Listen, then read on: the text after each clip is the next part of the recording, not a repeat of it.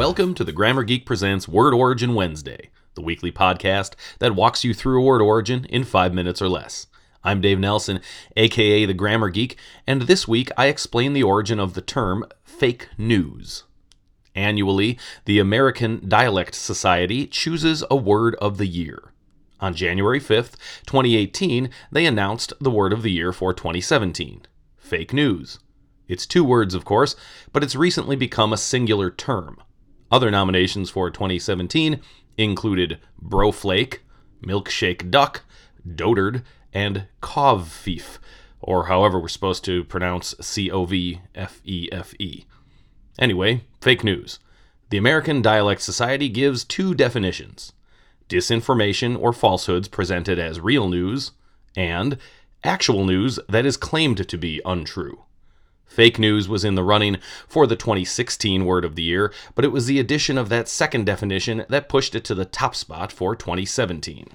The two halves of fake news, fake and news, have been around for a while, although maybe not as long as you'd think. Fake comes from about 1775. That's fairly recent, when criminals in London used it as slang for counterfeit. News is older. It originated in the late 14th century and came from a French word literally meaning new things. In about 1890, people started combining the words, and the term fake news began to appear in print. Its meaning was simple and self explanatory.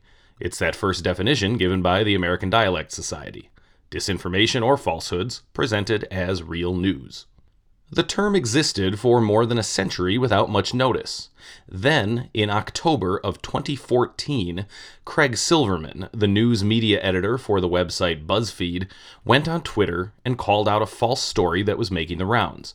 The story claimed an entire town in Texas was quarantined after a family contracted Ebola, complete with a fabricated quote from someone at a Texas hospital. It was published on a website called nationalreport.net, which Silverman referred to as a fake news site. According to Silverman, this was one of the first times he, quote, publicly used the term fake news to refer to completely false information that was created and spread for profit.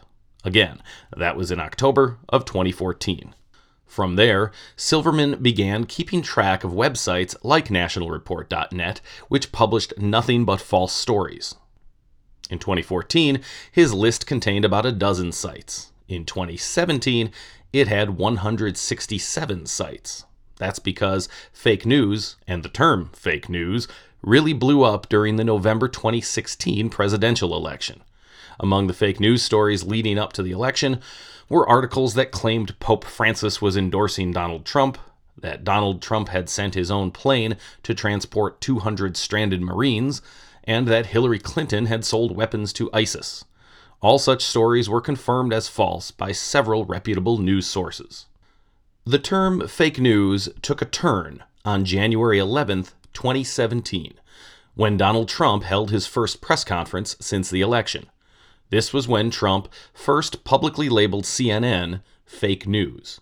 Trump continued to use the term fake news as a pejorative for not false stories, but unfavorable stories about him and for the news outlets that published them. These outlets included the aforementioned CNN, along with newspapers like the New York Times and the Washington Post. Quite a contrast to obscure websites like nationalreport.net. CNN, the New York Times, and the Washington Post have been around for decades and run fact checked stories about events that actually happened, unappealing as some of those stories might be to some readers. The fake news sites on BuzzFeed's list run entirely fabricated stories for profit or as propaganda. But Trump's new and oft repeated use of the term fake news took on a life of its own, hence the American Dialect Society's recognition of a second definition, actual news that is claimed to be untrue. It's that second definition that made fake news the 2017 word of the year. That's it for this week, folks. Come back next week when I explain the origin of OK. In the meantime, do me a favor. If you enjoy the Word Origin Wednesday podcast, make sure you subscribe to it on iTunes and please leave me a positive review. Also, don't forget to follow me on Twitter at the underscore grammar geek, where I tweet and retweet about all aspects of English. Until next time, so long, suckers.